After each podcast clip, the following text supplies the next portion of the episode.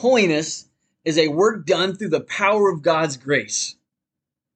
We understand that God's grace is greater than sin, both the sins I've committed and the sin that plagues my heart and my mind. But how do I know that I'm holy? I'm Pastor Jason Barnett, and this is the Dirt Path Pastor Podcast.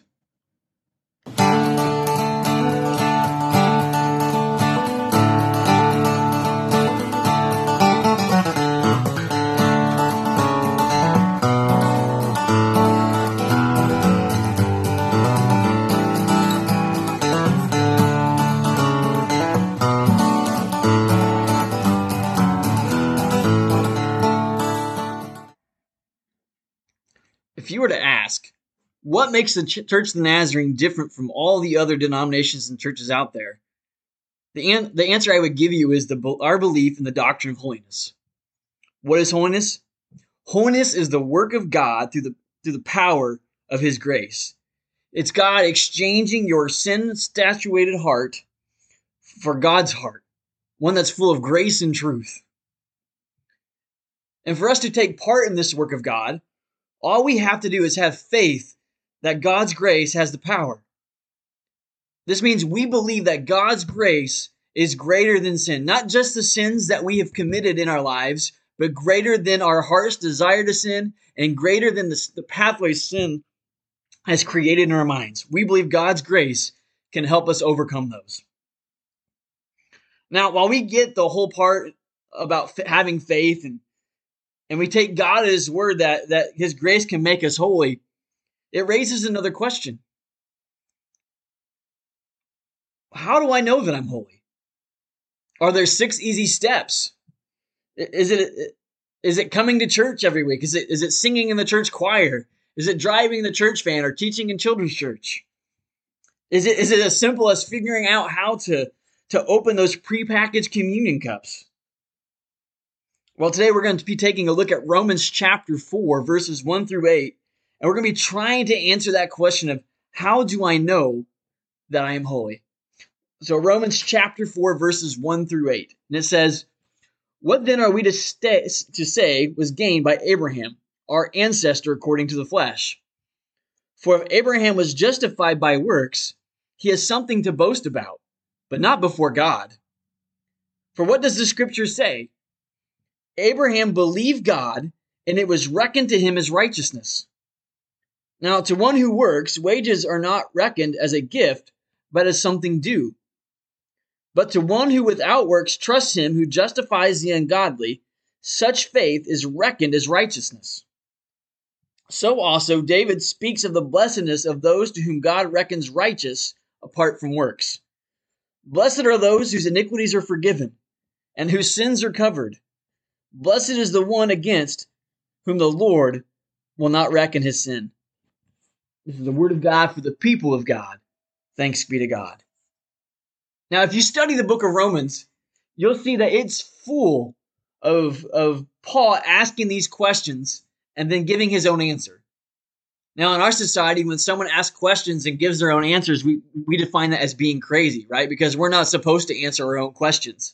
It's a, it's fine to talk to yourself, but answering your, your own questions is a completely another thing. Uh,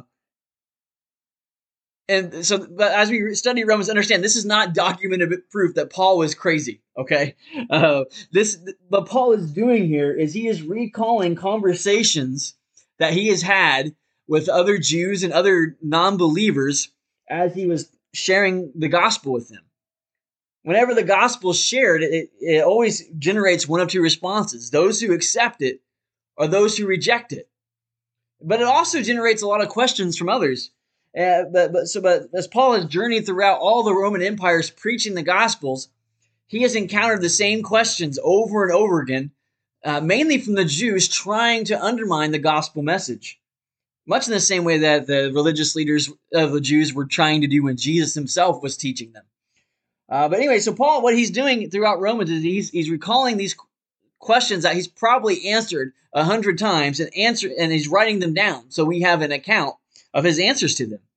Um, so in Paul in verse verses one and two, when he's talking about what then are we what to say was gained by Abraham, our ancestor according to the flesh, Uh, he's he is simply asking a question that he's been asked before, uh, and now he's giving the answer uh, that he would generally give. Now, Abraham, for those who don't know, Abraham is one of the forefathers of our faith, but he was someone commonly used by the Jews to try again and to undermine the gospel.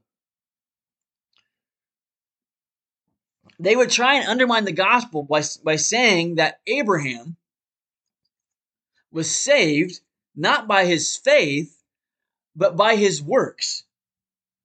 He did works, and therefore God create, credited the works as faith, and that faith is what saved him. And when you look at the life of Abraham, it, Abraham does do a lot of mighty works out of faith to God. Think about. God, and if you have to go back to Genesis to look at this, God asked Abraham to leave his father in the land of, of Ur right? Uh, who knows where that is? He asked him to leave his father behind, leave behind the inheritance his father would have given him, and go to a place only God knew about, and take his whole family there. But Abraham had enough faith that he did just as God asked him. But that's not the argument. But again, that's not the argument that the Jews would use to try and undermine the gospel.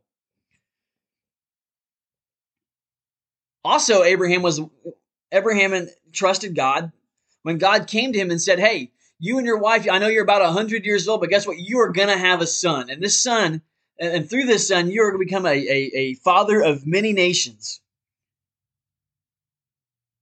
And Abraham believed God. He had faith in God's in this promise that God gave to him that he would have a son. But again, that's that's the, the faith in this promise is not what the Jews would use to argue against the gospel. Then Abraham, he trusted God. He would trust God when God came to him and said, "Hey, I want you to take that one, that that son I promised you. I want you to take him up on a mountain and sacrifice him to me." And so Abraham starts up the mountain. But the whole time Abraham's going up the mountain, see, we, whenever we study that story in Genesis, we focus on the wrong detail. We, we focus on the fact that Abraham is taking his son to sacrifice him. But we miss the point where it says Abraham pretty or we're talking about how Abraham pretty much believed the whole way up the mountain that God was going to provide another sacrifice, but he was being obedient to God all the way up nevertheless. So Abraham gets gets to the top of the mountain. He has enough faith, and just as he's about to sacrifice Isaac, who is his son, what is it? God sends another sacrifice out of the bushes, and that's what Abraham uses to, to sacrifice to God in that moment. God provided a provided the sacrifice for Abraham, just as Abraham had the had believed he would. But even even that act was not what the Jews used to try and undermine the, the gospel message. No, the act that they tried to use to undermine the gospel message was through the, the, the, the act of circumcision. See, when God makes his covenant with Abraham that he's going to have a son become a father of many nations, uh, he, he, he gives Abraham the command to, to kind of show his commitment to, to God in this covenant, right? And so he, he he's circumcised. He gets circumcised, and keep in mind he's an older guy, so that I'm sure that wasn't a pleasant experience. But he gets circumcised, and the Jews believed that that act of circumcision was what God credited to Abraham as faith, and that's what saved him. It wasn't Abraham's faith that saved him; it was actually the work of being circumcised that saved Abraham. And as you study in Romans, as you study elsewhere in, in Paul's letters, you will see this is an issue he runs into over and over again. This belief that that in order to be saved or justified before God, you have to be circumcised. And if that were the case, Abraham would certainly have a reason to be excited and to boast. It gives him something to boast about. He did. God commanded him to be circumcised, and he did it. So but understand this Abraham being justified or saved by God had absolutely nothing to do with that act. It had nothing to do with circumcision. And as a matter of fact, none of the other acts that Abraham does has anything to do with him being saved by God. No, no, no. All those things were merely a demonstration of Abraham's faith. Faith was the sign before the, all the other signs. Abraham believed and trusted God before he moved away from his father. He believed and he trusted God before this before God gave him the promise of the son. He believed and trusted God before he took Abraham up onto that, uh, before Abraham took Isaac onto that mountain to sacrifice him. He Abraham believed and trusted in God when he when he performed the sign of circumcision. That's why Paul writes in verse 2 For if Abraham was justified, oh, wait, was it? By, by works, he has something to boast about, but not before God. Verse 3 For what does the scripture say? Abraham believed, and it was reckoned to him as righteousness. Abraham was saved because of his faith. Now, understand this too that word reckoned in verse 3, and I'm reading from the New Revised Standard Version. It means crediting to one's account. So Abraham had faith. Abraham simply believed, and then he lived just as he believed. But because of that faith, God credited it to him as being righteous. He was saved through faith in God. Paul's going to shift from focusing on Abraham here to, a, to an illustration for us in verses 4 through 5. In verse 4, Paul talks about, uh, he, he, says, Not to, Now to one who works, wages are not reckoned as a gift, but as something due.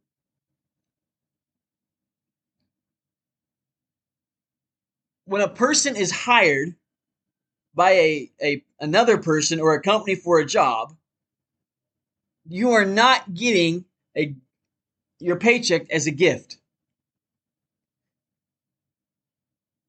Think about it. when you go to your job, your your your employer is not giving you a paycheck out of the kindness of their heart.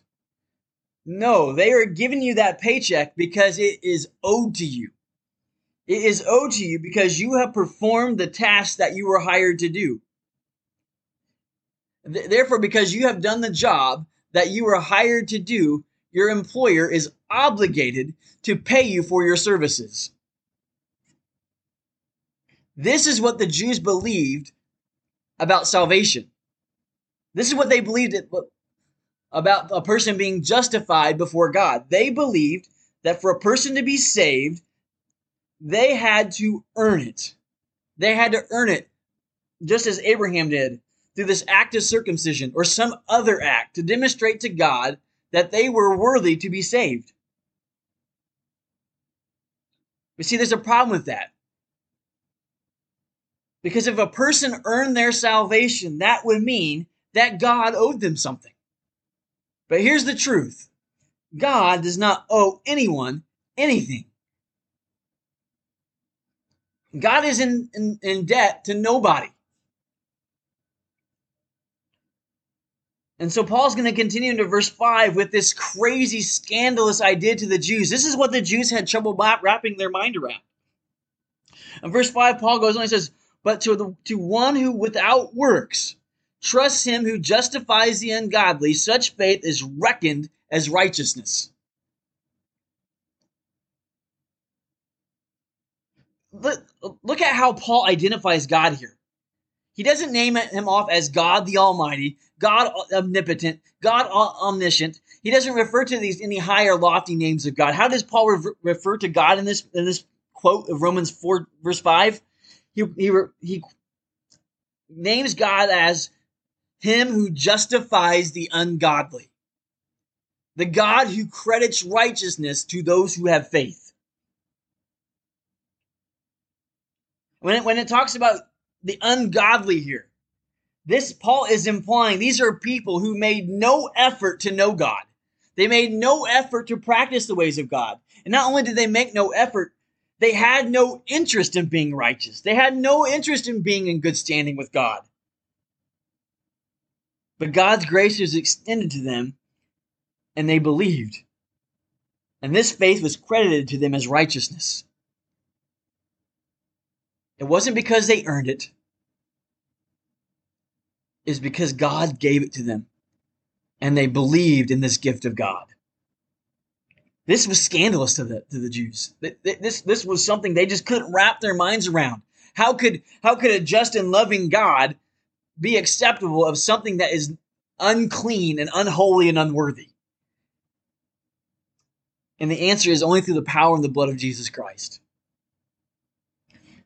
So Paul now he's going to shift from focusing on Abraham and this illustration of of of a paycheck, and he's going to focus in on another individual who is important to the faith of the of the Jews.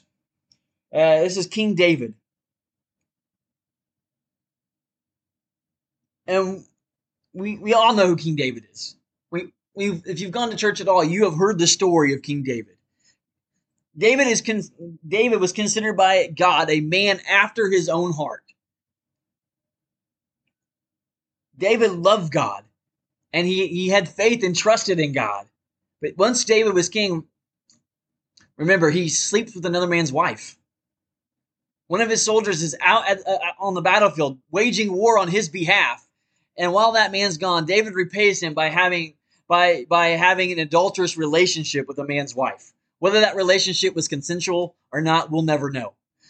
But David, regardless, from David's end, no matter how you look at this story, David was wrong. That's a fact we know 100%. David was in the wrong. And he makes it worse because he ends up knocking her up. He gets her pregnant. And to try and, and, and cover up his guilt and his shame, he has Uriah killed on the battlefield. And then he takes Bathsheba, that's Uriah's wife, and, that, and Uriah was the man uh, whose wife he slept with. He, he takes, his, uh, takes Bathsheba as his wife. And he thinks the whole thing's swept under the rug. He says nothing to anyone. He's the king. He doesn't have to answer to anybody. Until one day, the prophet Nathan walks into his throne room. And he tells David a little story. And then at the end of the story, David re- reacts with fury because the whole story is a story of injustice. And David's appalled at the idea of what would take place. And that's when Nathan nails him. Nathan says, You are that exact person I described in that story. That person that committed that injustice that you're so angry about, that's you. And how does David respond as the king? He doesn't order Nathan to be executed. He doesn't get angry and defensive about his actions. No, he just simply says, God, I have sinned against you. He confesses his sins. And God forgives him. God forgives him. Now, God, God forgives him, but while there's still consequences of David's sin that are going to play out in his lifetime, God forgives him for this sinful action. He's a, David was an adulterer. He was a murderer. He was an un, unjust king. He, he was behaving like a tyrant. Things that you and I in our society we would look at David and say those are irredeemable qualities. We would cancel him out in an instant. And David looks at him, or God looks at David because David confesses his sin and forgives him. And David has the faith to trust in the fact that God forgives him. That, And that's why he writes these verses that Paul is going to quote to us in Romans chapter 4, verses 6 through 8. These, these are the words of David written in Psalm 32, verses 1 and 2. and it, it says, Blessed are those whose iniquities are forgiven, whose sins are covered. Blessed is the one against whom the Lord will not reckon sin. David is writing joyfully in this passage, celebrating this fact because he understands. Great was his sin, but greater than David's sin was the forgiveness of God. God's grace was greater than David's sin.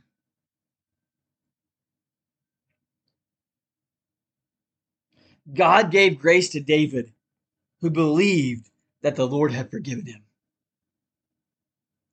You know, that same argument that Paul, that Paul shared, which was scandalous to the Jews, is still just as scandalous today.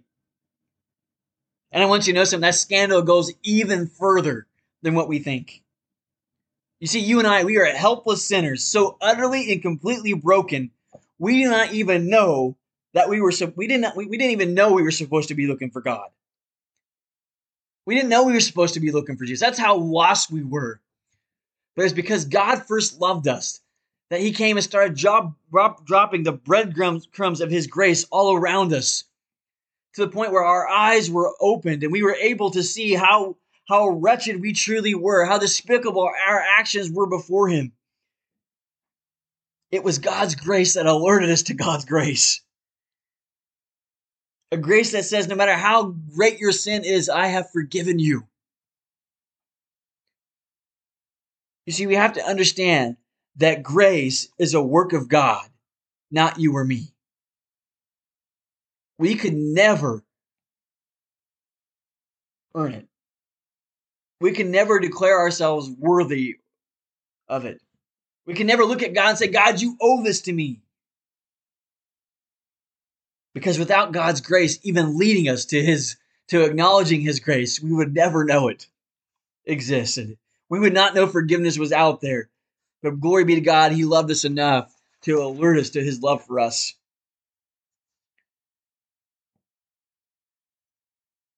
Jesus is the one who accomplished this work on the cross. God opened our eyes to our need. And our faith really is accepting this gift and living in trust of God's completed work. We live in faith based on the work God has completed. And just as grace is not a work of you and me, you and me being justified or saved is a work of God, not something of our own doing. We could never do enough to repay the debt that Jesus paid for us at Calvary. The beautiful thing is that God will never ask us to. God's will is that, that we would be saved. And all we have to do to be saved is have faith in Him and the promise purchased with the blood of Jesus Christ. That's why Paul writes in Ephesians chapter 2 verse 8 9, "For by grace you have been saved through faith." And this is not your own doing. It is the gift of God. It's not the result of works, so that no one would boast.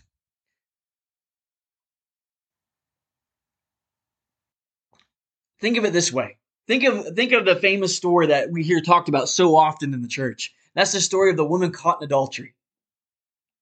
She's been caught red-handed. And she was probably brought before the, the Jewish elders and Jesus, probably half naked, if not completely, because she was caught in the act. And they were ready, they were all, the Jewish leaders were picking up stones, ready to stone her to death. And in all fairness, that's what the law of God called them to do. And what does Jesus do? Jesus looks at every one of those who have stones in their hands, who have who are about to administer justice to this woman who has been caught red-handed. And Jesus looks at them and he says, "You who are without sin, cast the first stone." And one by one, every single one of those accusers drop the stone and walk away.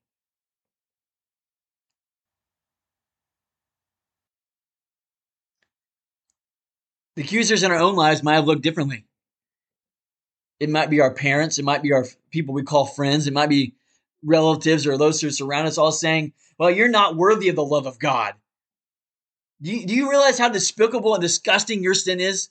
Do you realize how broken and messed up you are? There is no way you are worthy of the love of God. There is no way God could ever forgive you. They, they are being the very mouthpieces for the devil, standing as your accuser. Maybe even whispering those, those lies in your own heart, in your own mind, saying, you're, you're not, you are not worthy for God to love you. There's no way that God could redeem you and, and use you for a purpose. But see, because God loved us, He was able to speak through those lies. He was able to open our eyes up to see Him. And by faith, we believed in the word uh, that Jesus' blood was indeed sufficient enough to wash away our sins. And it's because of that faith in the work of God that we are saved. And we go about living our lives in that fact. Just being justified is a work of God, not you or me. Now I know what you're thinking. What does this have to do with holiness? And I know I, I know what my question is for this message. I know the question is how do I know that I'm holy?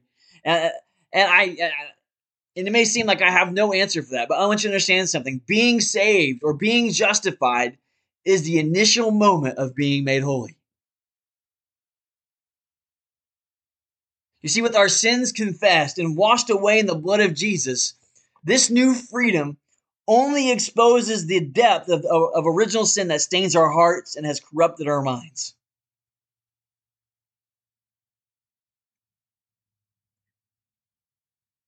You see, Hebrews 10 10 says this it says, And it is by God's will that we have been sanctified through the offering of the body of Jesus Christ once and for all.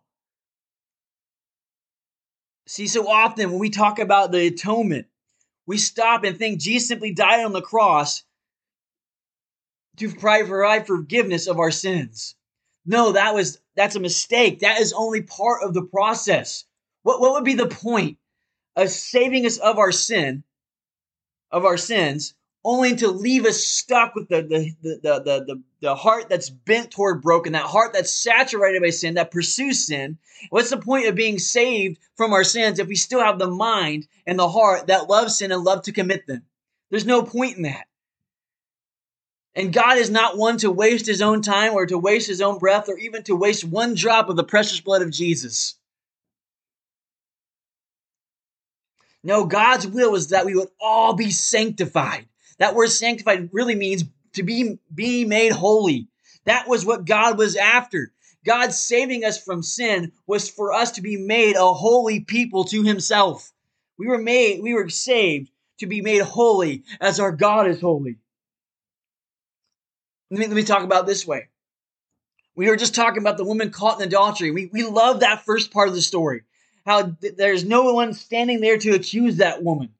It, it demonstrates clearly the forgiveness that God offers to us. But we forget what Jesus says to the woman next. Jesus looks at that woman.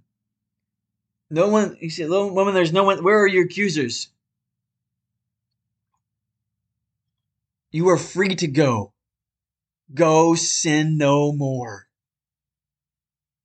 And Jesus meant what he said there. I mean, this is God in the flesh, God that created everything through the spoken word. He is not wasting his breath. He's not throwing out an idea that's not possible. He's looking at this woman and saying, and he's meaning it go and sin no more. Now, at the same time, Jesus probably knew that within herself, this woman was incapable of living up to those expectations.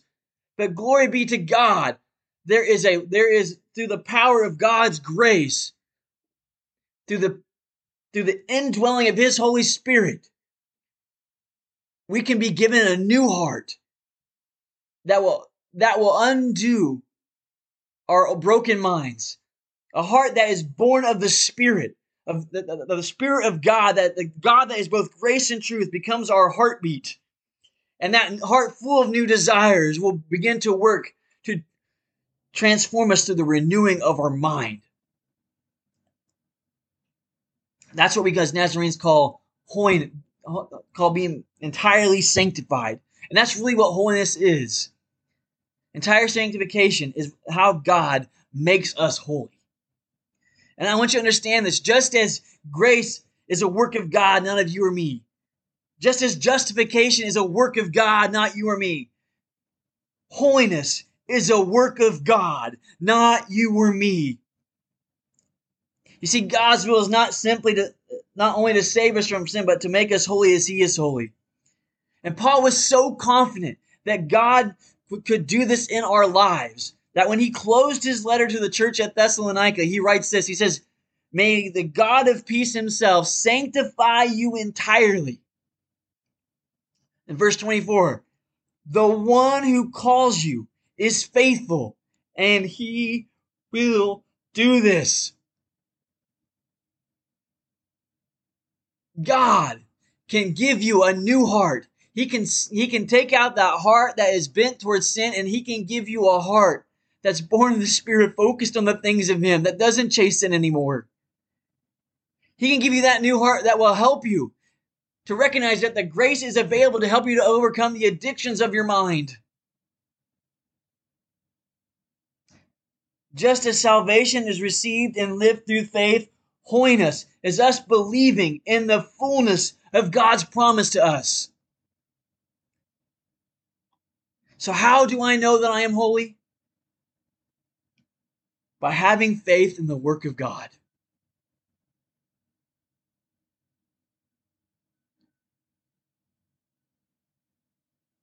Do you have that faith?